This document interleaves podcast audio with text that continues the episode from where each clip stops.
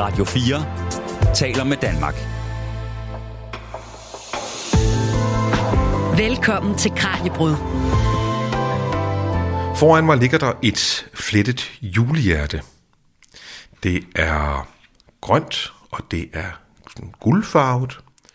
Der er ikke nogen hang på, og øh, man kan spekulere på, om det er et, som er lavet måske sidste jul, af nogle børn, der har været i gang med at lave julepynt.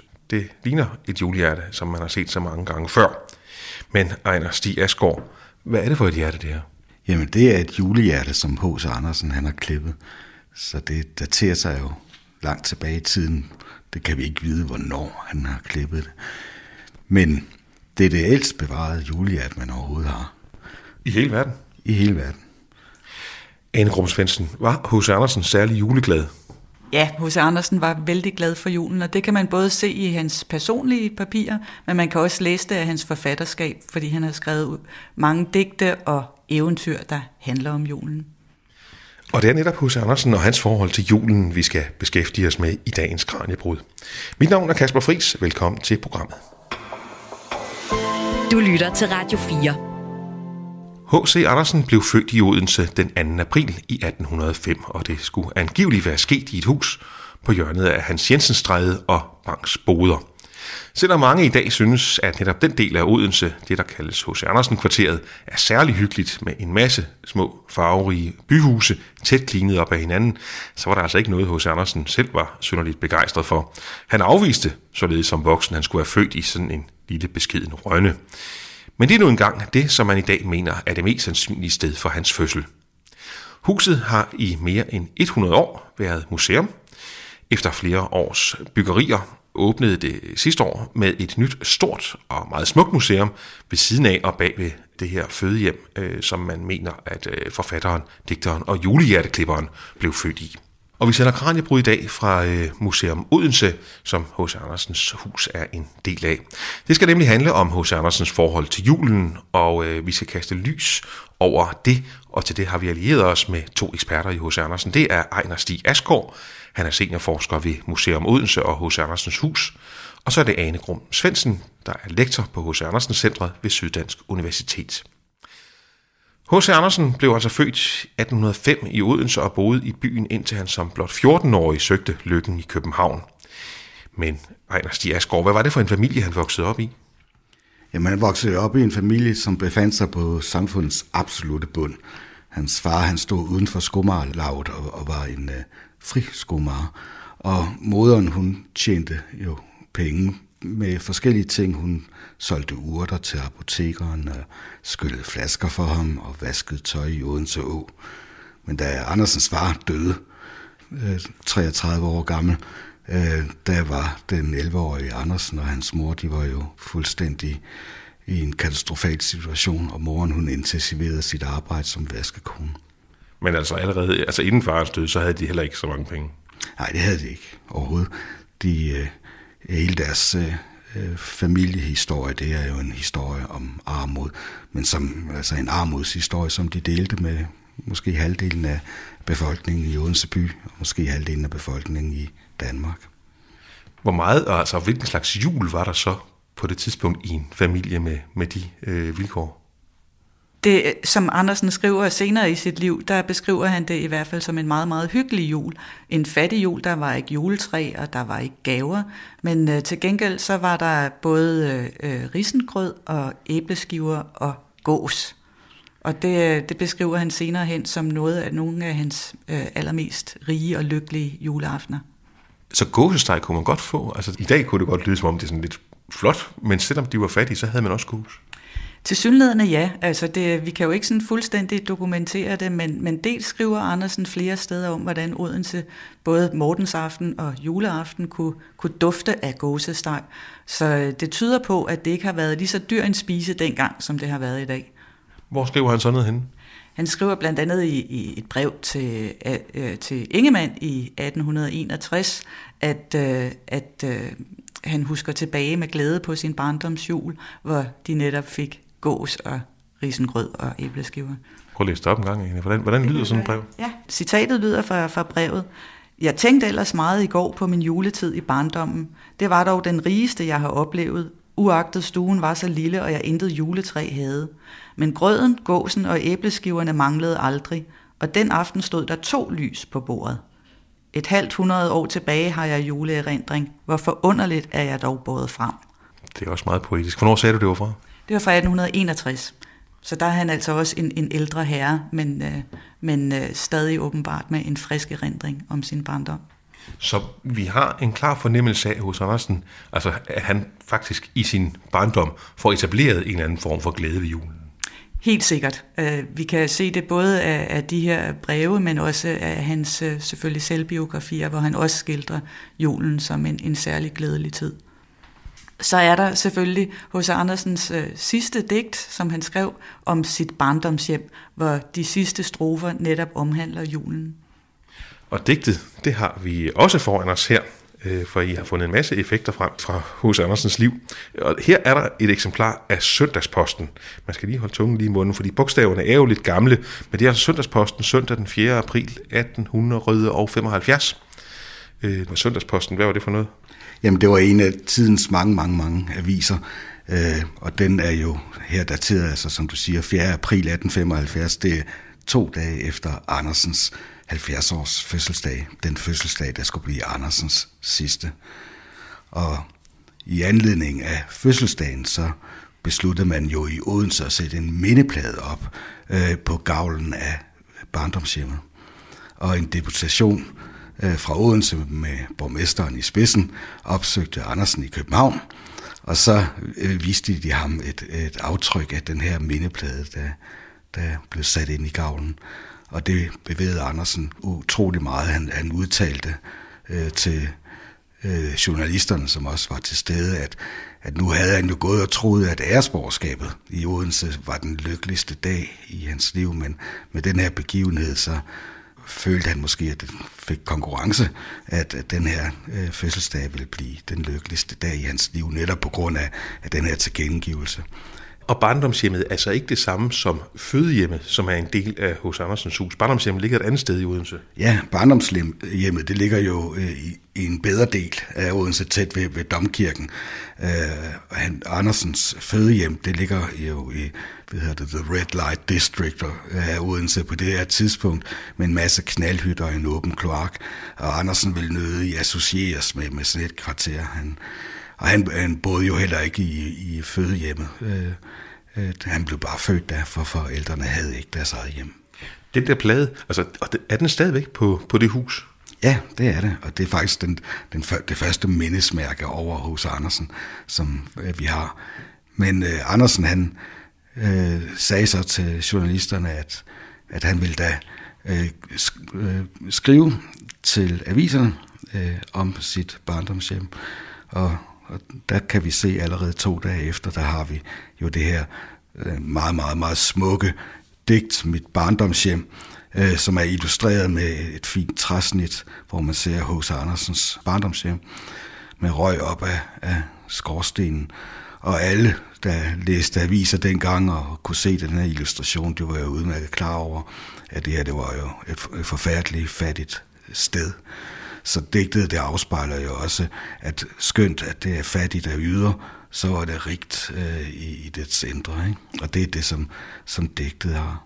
Og der er det, han kommer ind på julen. Hvad, hvad er det, han skriver om julen? Ja, det er de to sidste øh, vers i, i det her digt. Øh, der står der, en stue, et lille køkken, og dog alt så stort og godt. Der legede jeg juleaften, som siden på intet slot. Og risengrøden og gåsen, og gnavposen, hvilken fest, hvor jord er velsignet, det føler i barndomshjemmet man bedst. Men det den så også er velsignet med, det er altså en jul, der betyder noget for en mand 60-65 år senere, end efter det. Altså det skete jo, han, han kigger tilbage, den her 70-årige, og han har altså en klar erindring om, at det var en, en dejlig ting at opleve i sit barndomshjem. Ja, det må man sige. At man skal jo også øh, huske på, at Andersen som 14-årig øh, forlod Odense og rejste til København. Og allerede som 11-årig, der havde han jo mistet sin far. Øh, så da Andersen han rejser til København, så rejser han fra, øh, fra konceptet af et hjem. Han kom aldrig til at have en fast bopæl. Han boede fra som en nomade fra sted til sted gennem hele sit liv. Og han havde heller ikke noget familie længere. Han var en både alene. Den der knavpose, han omtaler i digtet, altså hvad er en knavpose? Jeg har ikke nogen af dem. Nej, øh, Gnav det er et gammelt spil, som man kunne spille enten med kort eller med brækker, og så kunne brækkerne ligge i sådan en, en knavpose. Og man spillede det gerne netop i forbindelse med julen. I øh, den her øh, Peters jul, som de fleste kender rigtig godt, som, som Johan og Pietro Kron øh, lavede i 1866, der spiller børnene faktisk Gnav om peberkager. Og det kan være, at hos Andersen også har gjort det. Det kan nemlig meget vel være, ja. Så vi ved i hvert fald, at de har haft knavposen fremme juleaften, og vi ved, at de har spist gåsesteg og risengrød. Og så siger I også, at vi ved, at de ikke har haft juletræer og den slags. Jo, men altså, det siges jo, at øh, det, første juletræ i Danmark blev tændt på herregården Holsteinborg i 1808. Det var en tradition, der kom fra Tyskland.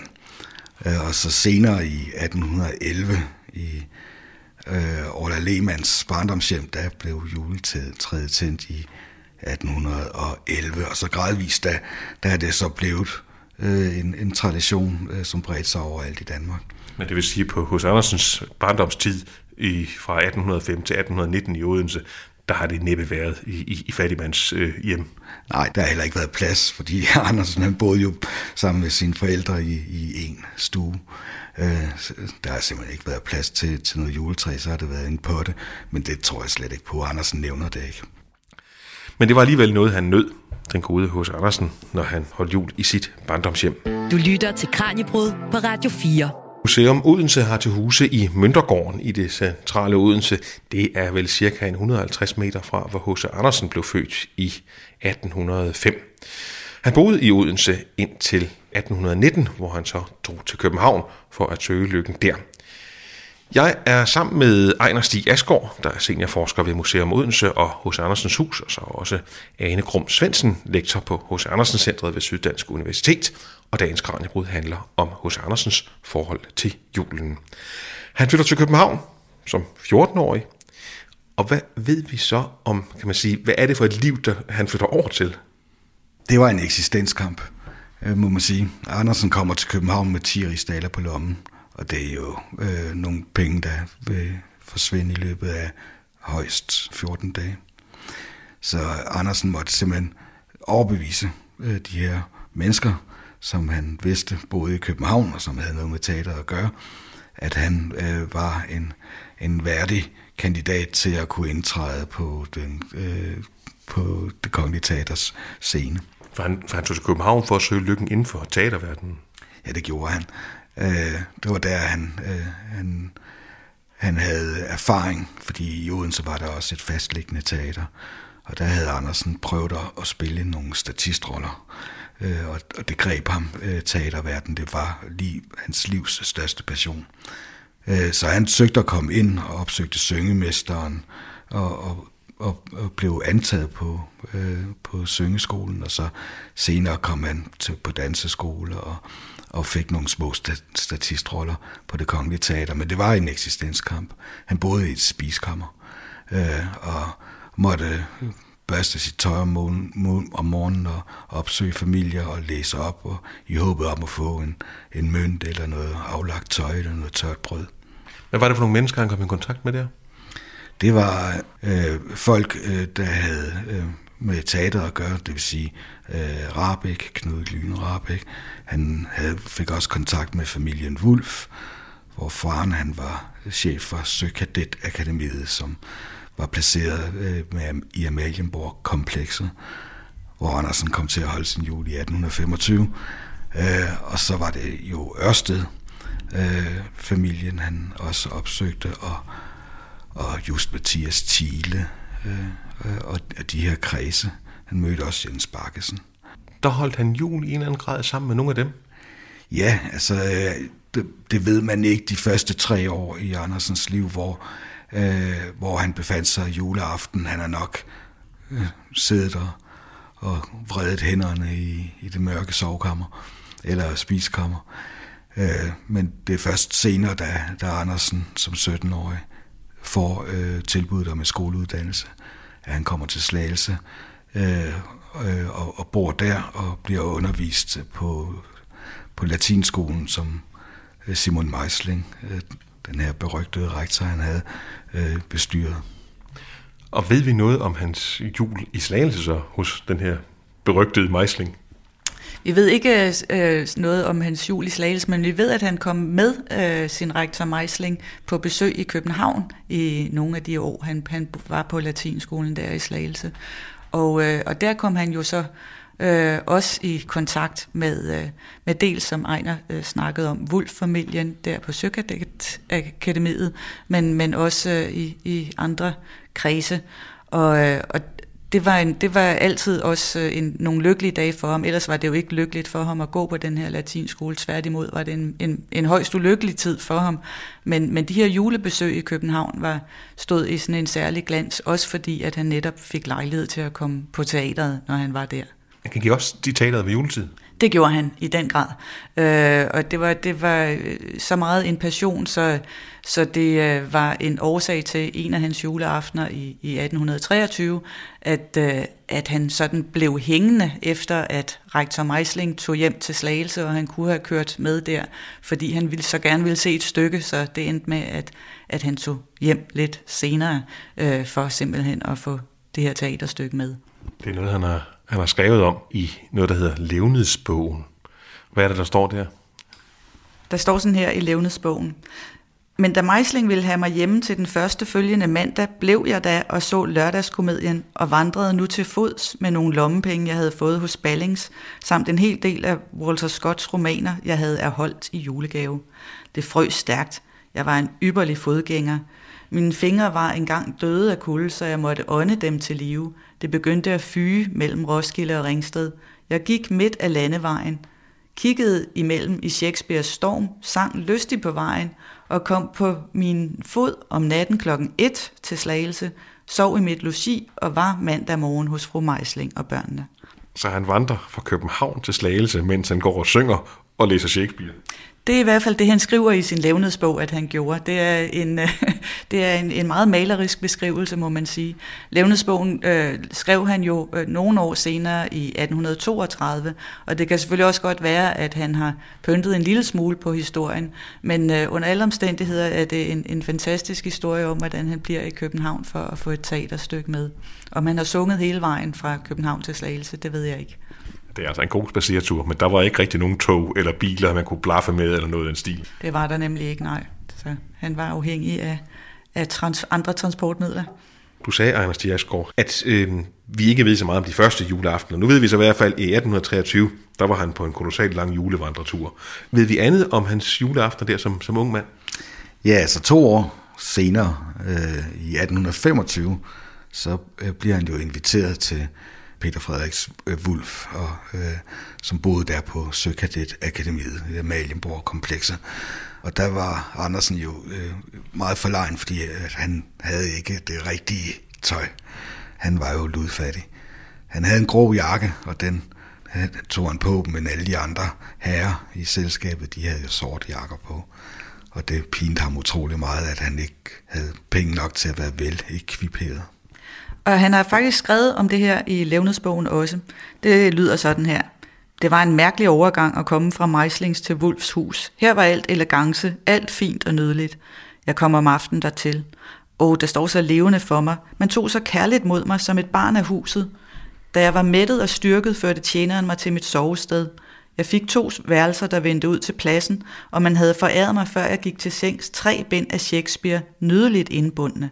Jeg følte mig så gennemtrængt af inderlig taknemmelighed, så lykkelig. Jeg har endnu nogle blade af en dagbog fra dette ophold i byen, hvor jeg just den aften har skrevet. Derude på den store plads gik jeg for 5-6 år siden. Ingen kendte mig i den hele by, og nu kan jeg hos en kær agtet familie ret godte mig med min Shakespeare. Åh Gud, det er jo ligesom Aladdin. Jeg sidder også på slottet og ser ned. Du gode Gud, nej, du vil ikke forlade mig. Jeg kunne kysse dig. Var det almindeligt, at unge, fattige mennesker fik lov til at bo hos fine familier på den måde? Det var det bestemt ikke. Man skal øh, nok tage med i det her øh, paradoxale, at øh, Andersen han jo var kommet på latinskolen øh, med det sigte at opnå en studentereksamen og måske også øh, den her præliminære eksamen, adgangseksamen til Københavns Universitet. Det var øh, usædvanligt også i den forstand, at Andersen han delte jo sin studenterhue med 194 andre i Danmark, da han blev student. Så det var jo en udsøgt uddannelse.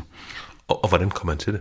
Han, han modtog sin øh, skoleuddannelse som et tilbud efter de her tre eksistenskampsår, han havde i København fra 1819 til 22.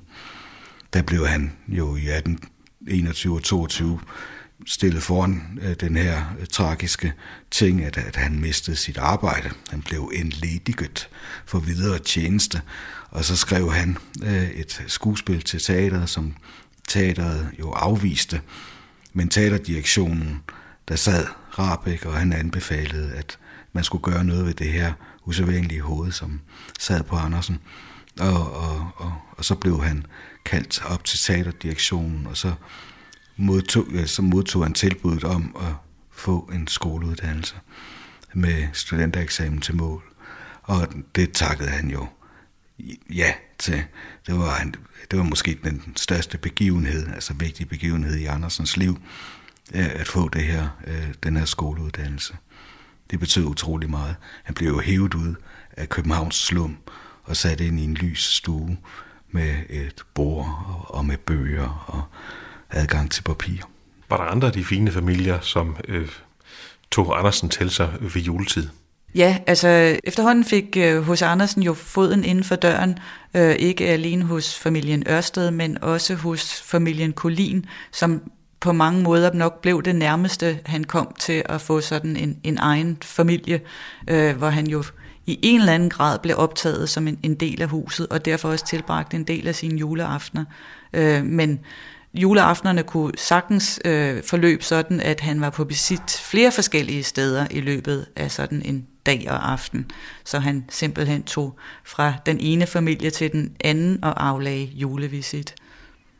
Vi talte tidligere om, at han ikke kendte til juletræer i sit barndomshjem, for det havde man ikke øh, fattige mennesker. Hvornår møder han så det her juletræ, som han også ja. altså, selv skriver om øh, altså senere i sit forfatterskab? Ja, han skriver til, til Ørsted i, december 1845, der skriver han et brev, øh, hvor han for, fortæller, at, at øh, om, han snakker om julen, og så siger han, at, at det første juletræ, at han så, det var øh, i Ørsteds stuer. Og det kan måske være øh, også fra julen 1825, fordi der, der besøgte han jo øh, på sin stafet øh, af visitter, der besøgte han jo først Ørsted, og der hjalp han med til at pynte et juletræ. Radio 4 taler med Danmark. Allerførst i dagens udgave af Kranjebrud, der talte vi om et julehjerte. Et flettet julehjerte, som er det ældste flettede julehjerte, man kender til, og som H.C. Andersen skulle have klippet. Det er lavet i grønt og sådan guldagtigt glanspapir. Jeg ved ikke, om det er tidens tand. Det er altså næsten 200 år gammelt, det her, og det ligger altså lige foran mig.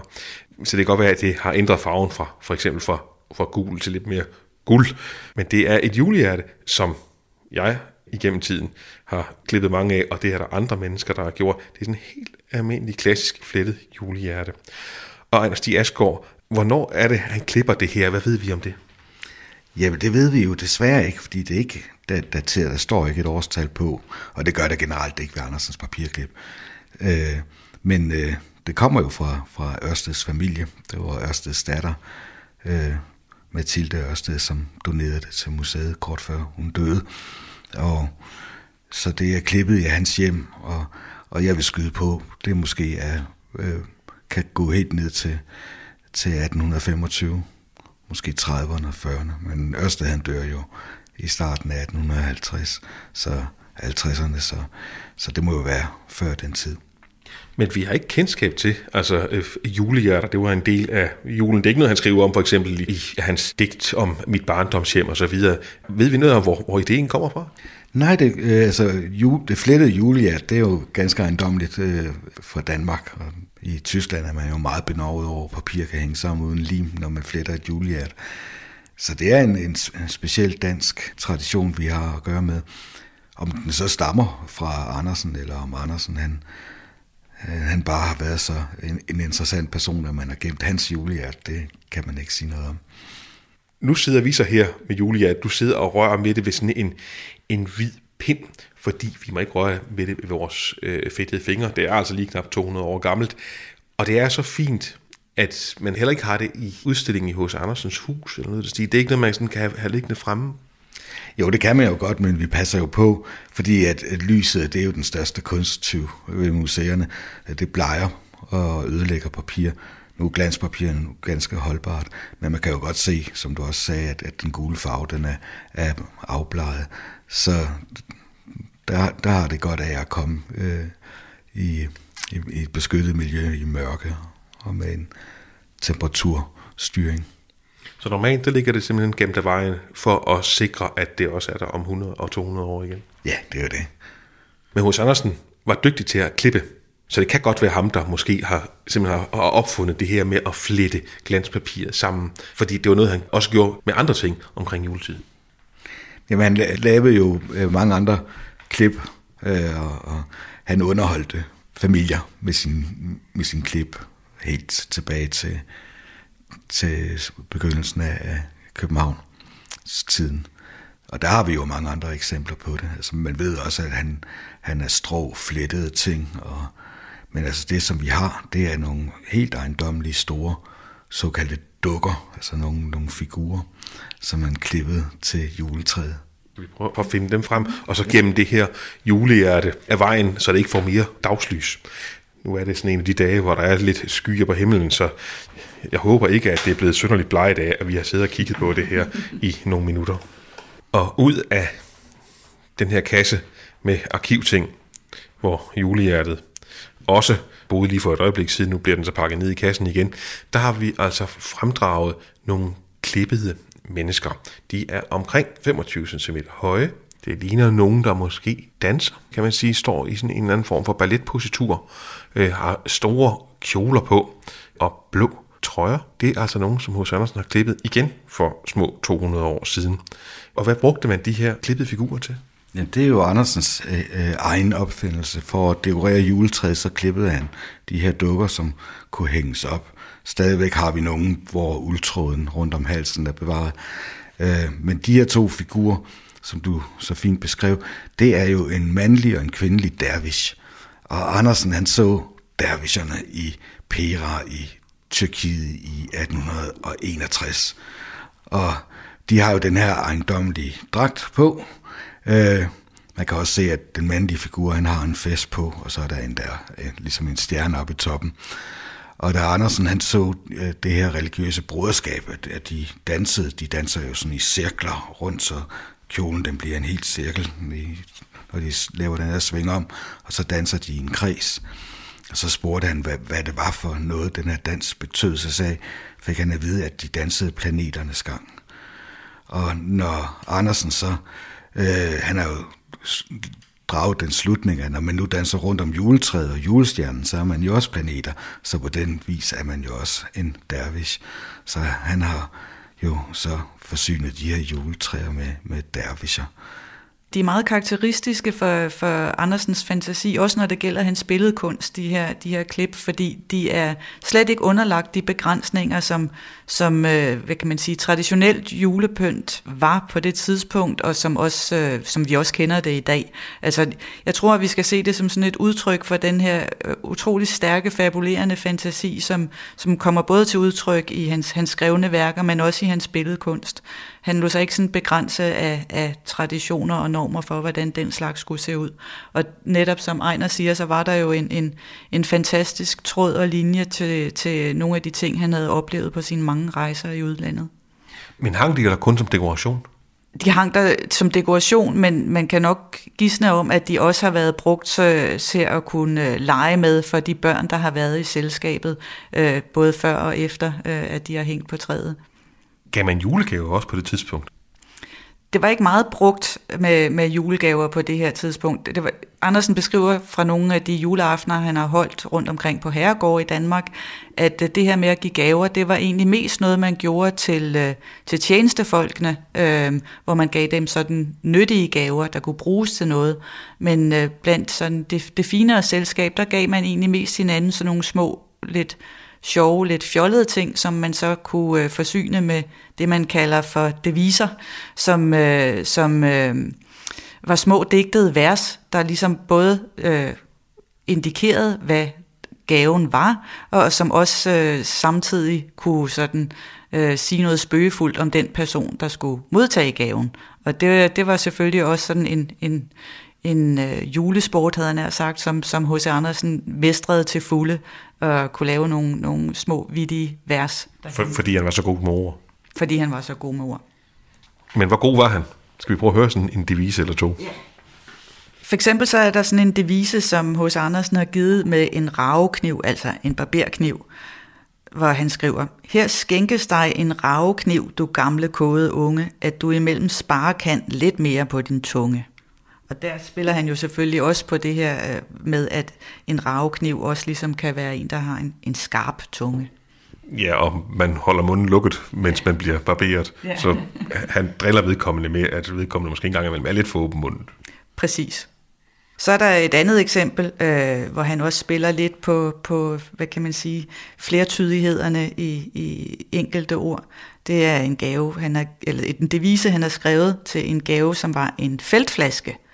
Og han skriver, mens sneen fyrer hid og did, og kulden er den stærke, en lille sangfugl flyver ind, det er en morgenlærke. Så selvfølgelig spiller på det her med, at, at en, det vi i dag kalder for en lommelærke, øh, som også er en fældflaske det minder jo lidt om, nogle gange så får man jo sådan nogle, hvad hedder, sådan nogle knaller, der man kan trække i juleaften, hvor der er nogle festlige ord. Det minder lidt om samme tradition. Jamen det er det, og vi kender det også fra gajolpakkerne. Man brugte det også øh, til indpakningspapir til bolcher, så kunne der også stå noget. Så det, det var en, en meget udbredt tradition, men Andersen han mestrede det. Du lytter til Radio 4. Kranjebrud er i Odense, fordi det er snart jul, og en, der har beskrevet julen rigtig meget i det 19. århundrede, det var H.C. Andersen.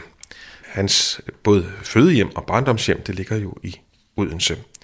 Jeg er sammen med Ejner Stig Asgaard, han er seniorforsker ved Museum Odense og H.C. Andersens Hus, og så har vi også sammen med os Ane Grum Svendsen, hun er lektor ved H.C. Andersens Centret på Syddansk Universitet.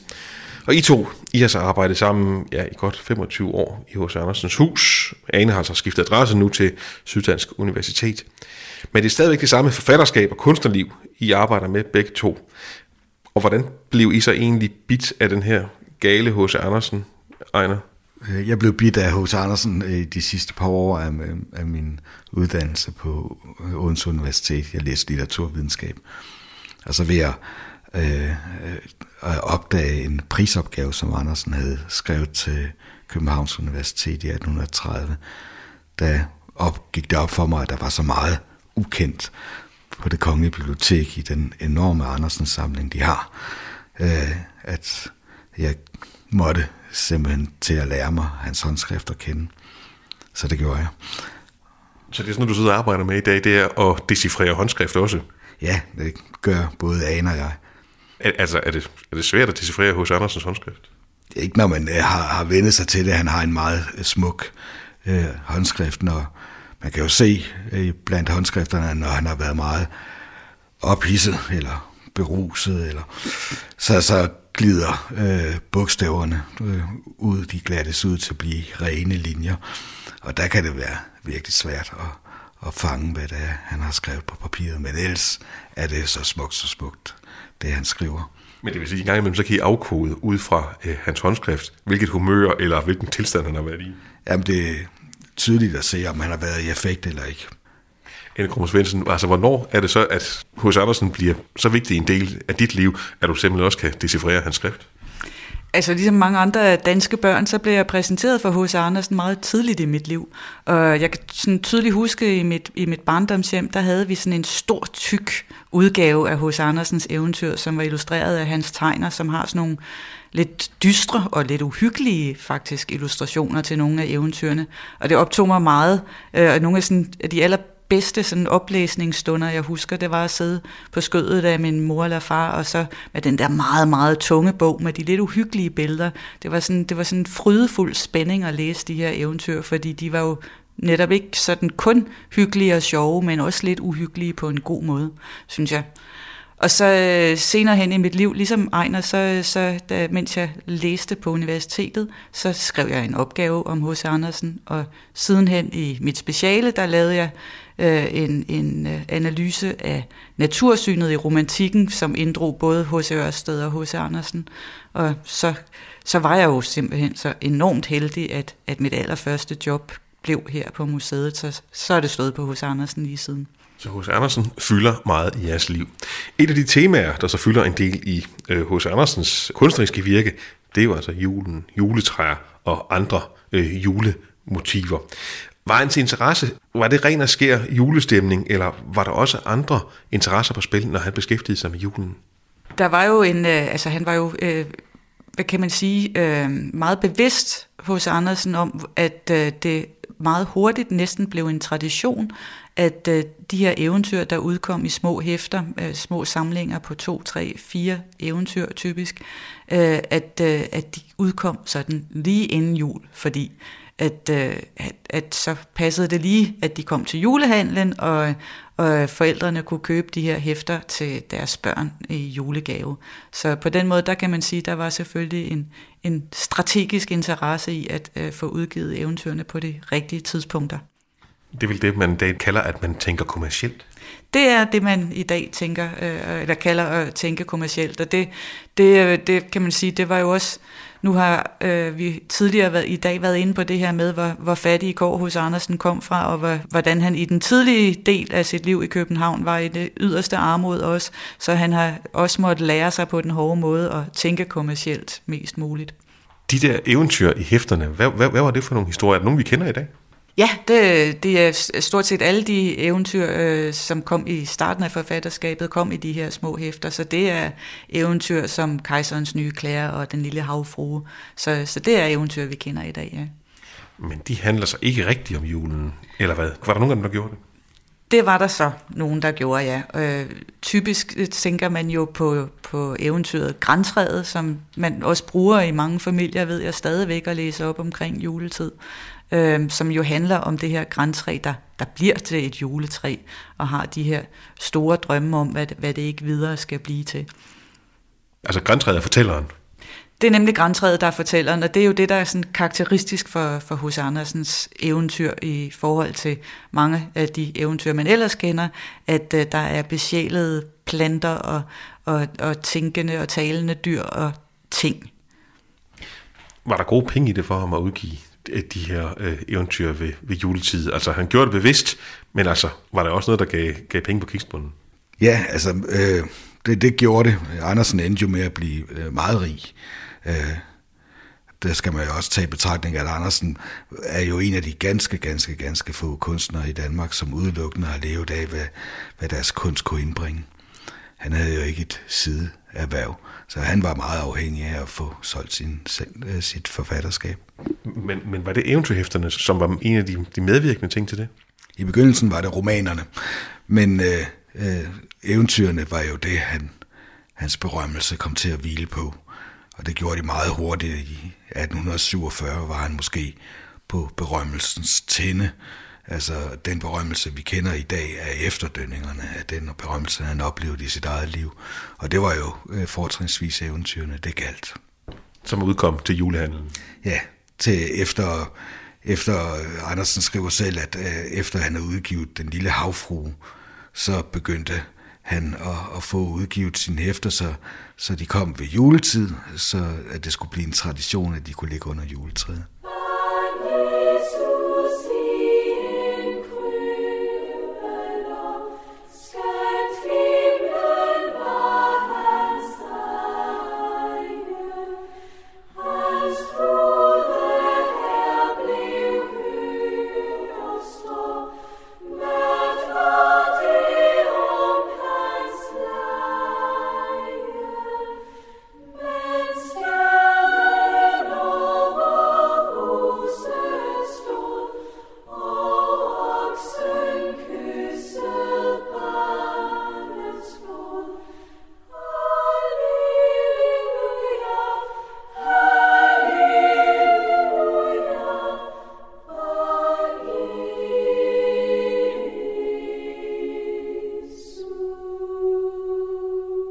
Og det stykke musik, du lige hørte her, det har altså noget at gøre med dagens emne i Kranjebrud, fordi at øh, det handler om H.C. Andersen og jul.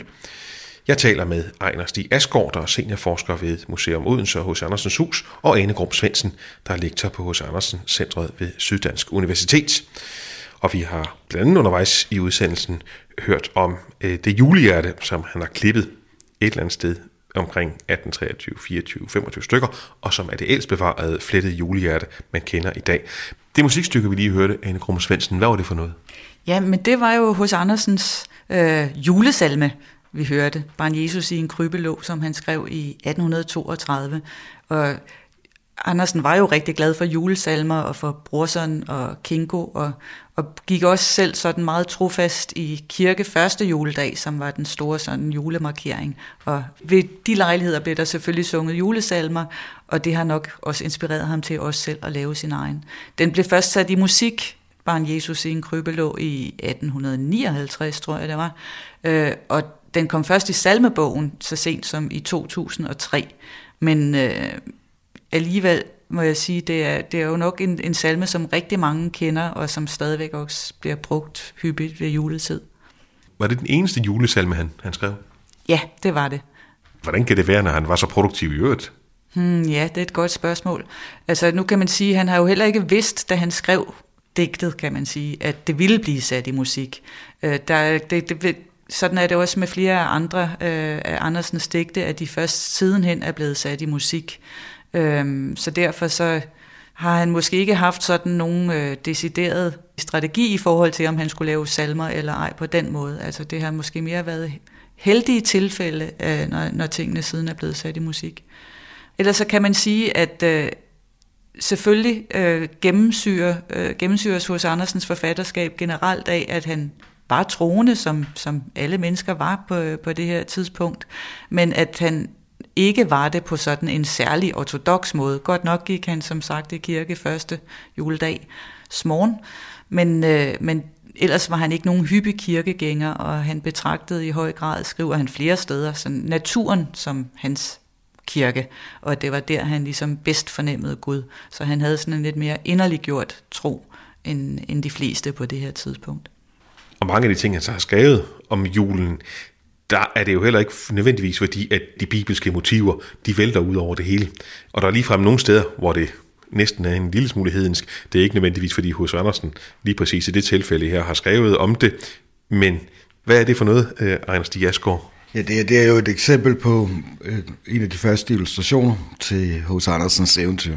Det er, det findes trygt i en, en svensk øh, børnebog, som hedder Legekammeraten, øh, Øh, med forskellige eventyr fra 1838. Så det var ret tidligt. Og der kan vi altså se den første illustration til et af Andersens eventyr, øh, trygt her som et, et, et litografisk stykke. Og det er en illustration til Andersens eventyr om rejsekammeraten, og om Johannes, som efter farens død rejser ud i verden for at finde sig lykken. Og han har været overnattet i en kirke, og, og, og sikret, at, at ved det, nogle brutale kale ikke skænder et lig i en kiste. Øh, og da han så forlader kirken, og vinker han tilbage til kirken, og det kan man se her, og så op i kirketårnet, så står, at der er kirkenissen, som vinker tilbage til Johannes. Og det er den første tegning, man har af en nisse.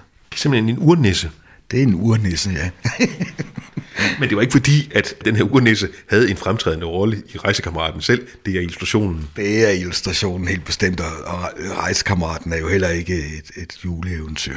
Altså skriver han om nisser andre steder hos Andersen? Ja, det gør han. Øh, Andersens øh, tro er jo øh, ejendommelig i den forstand, at, at han øh, sammenstiller den også med, med overtro øh, og overnatur.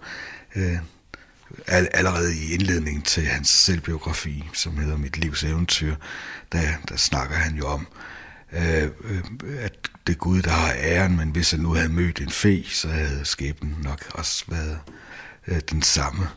Så der er en sådan underlig blanding af tro og overtro, og det er også måske noget, der stammer tilbage fra, fra barndomstiden af, hvor øh, hans mor var utrolig øh, stærk i sin tro, øh, og tog Bibelen på ordet, øh, hvorimod faren han havde et mere sådan, kan man sige, fritænkerforhold til Bibelen, man kunne læse mellem linjerne. Men Andersen skriver, at, at hele den her trosverden, den var også var godt øh, vasket op i overtro. Og Andersen, han har jo de her øh, folketrosfigurer. Øh, de dukker jo op i hans eventyr, for eksempel Nissen hos Spækhøgeren, øh, hvor Nissen jo er det her øh, væsen, som, som man jo gerne skal være på god fod med. Hos Andersen tilbragte afskillige juleaftener i udlandet. Og en af gangene, det var i Berlin. Og hvad var det for en jul, han tilbragte der?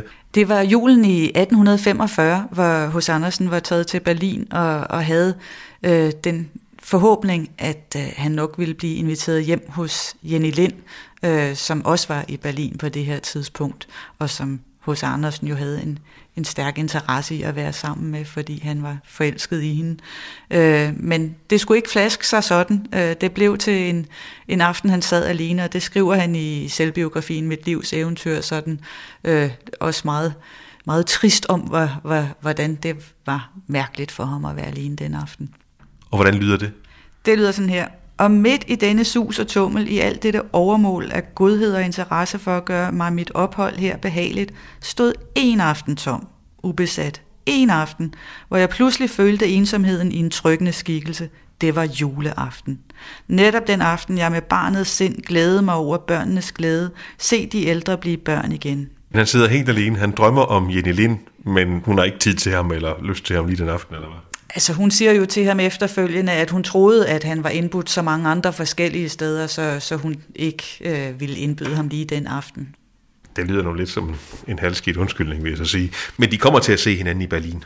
Ja, det gør de, fordi hun retter jo så op på den her misforståelse øh, og inviterer Andersen til juletræ. Og så sidder de jo så der og, og hygger sig i Berlin. Men ikke juletræ juleaften. Ikke juletræ juleaften. Men, øh, men øh, Andersen er jo vældig, vældig glad for at sidde sammen med hende og i julestemning. Og da de så sidder der, så lyder der fra rummet ved siden af, ved flylet, en tone. Tonen C, ding, siger så. Og det bliver Andersen frygtelig forskrækket, fordi at Andersens, øh, han, han var jo overtroisk i den forstand, han ikke ønskede at, at se genganger eller spøgelser. Det ville han ikke have. Derimod havde han ligesom slået en pagt med det overnaturlige om, at hvis de nu skulle melde sig til ham, så skulle det være gennem lyd. Øh, og da han så hørte det der C på klaveret, så frygtede han jo, at der var sket noget med den kolinske familie, for familienavnet Kolin begynder jo med et C. Men det viste sig jo så, at det bare var noget slud og vrøvl. Der var ikke noget galt med den kolinske familie. Men det viser sig lidt om hans tosindhed, fordi han kunne både skrive julesalmer og samtidig være bange for spøgelser og øvrigt også skrive om nisser og så videre. Ja, jeg tror, man skal forestille sig Andersens sind som, som et sind, som ikke affærdiger noget. Altså han brød sig om alle religioner og alle forestillingsverdener. Der var ikke noget, der ligesom skulle arrangere over noget andet. Så på den måde var han jo øh, meget øh, liberal, hvad, hvad sinds forestillinger angår. Radio 4 taler med Danmark. Vi har i dagens Kranjebrud talt om mange forbindelser mellem H.C. Andersen og julen. Vi har talt om eksempelvis det ældste julehjerte, vi kender, og vi har talt om hans juleaftener i udlandet, vi har talt om hans juleaftener i København, vi har talt om hans juleaftener i Odense. Men hvad tænker I, Ejner Stig Asgaard og Anne Krum Svendsen? Var julen noget særligt for H.C. Andersen? Det synes jeg ikke, der kan være nogen tvivl om, at det var. Altså det, det, alle de vidnesbyrd, han har givet, øh, fortæller jo, at julen var noget helt særligt. Og netop øh, den stemning, der er blevet lagt allerede fra hans, hans helt unge år, fra hans barndomsår her i Odense, har, har han tydeligvis båret med sig og, og, og netop vi gerne ville være i en eller anden form for familiens skød, når det var juleaften, og det er også derfor, at de ganske, ganske få juleaftener, han tilbragte alene, står for ham som noget meget sådan forkert og ulyksaligt. Men vi kan godt fastslå, at når mange forbinder hos Andersen med jul, så er der også, også en grund til det. Åh oh ja, det er der. Der er bestemt meget at, at, at have det i. Granjebrud i dag har handlet om H.C. Andersens forhold til julen, og jeg har talt med Seniorforsker ved Museum Odense og hos Andersens Hus, Ejner Stig Askår, og lektor på hos Andersen Center ved Syddansk Universitet, Ane Grum Svendsen. Og vi har siddet her i øh, Museum Odense, ikke så langt fra det sted, hvor man formoder, at hos Andersen blev født. Kranjebrud er slut for i dag. Tusind tak, fordi du har lyttet med. Mit navn det er Kasper Fris.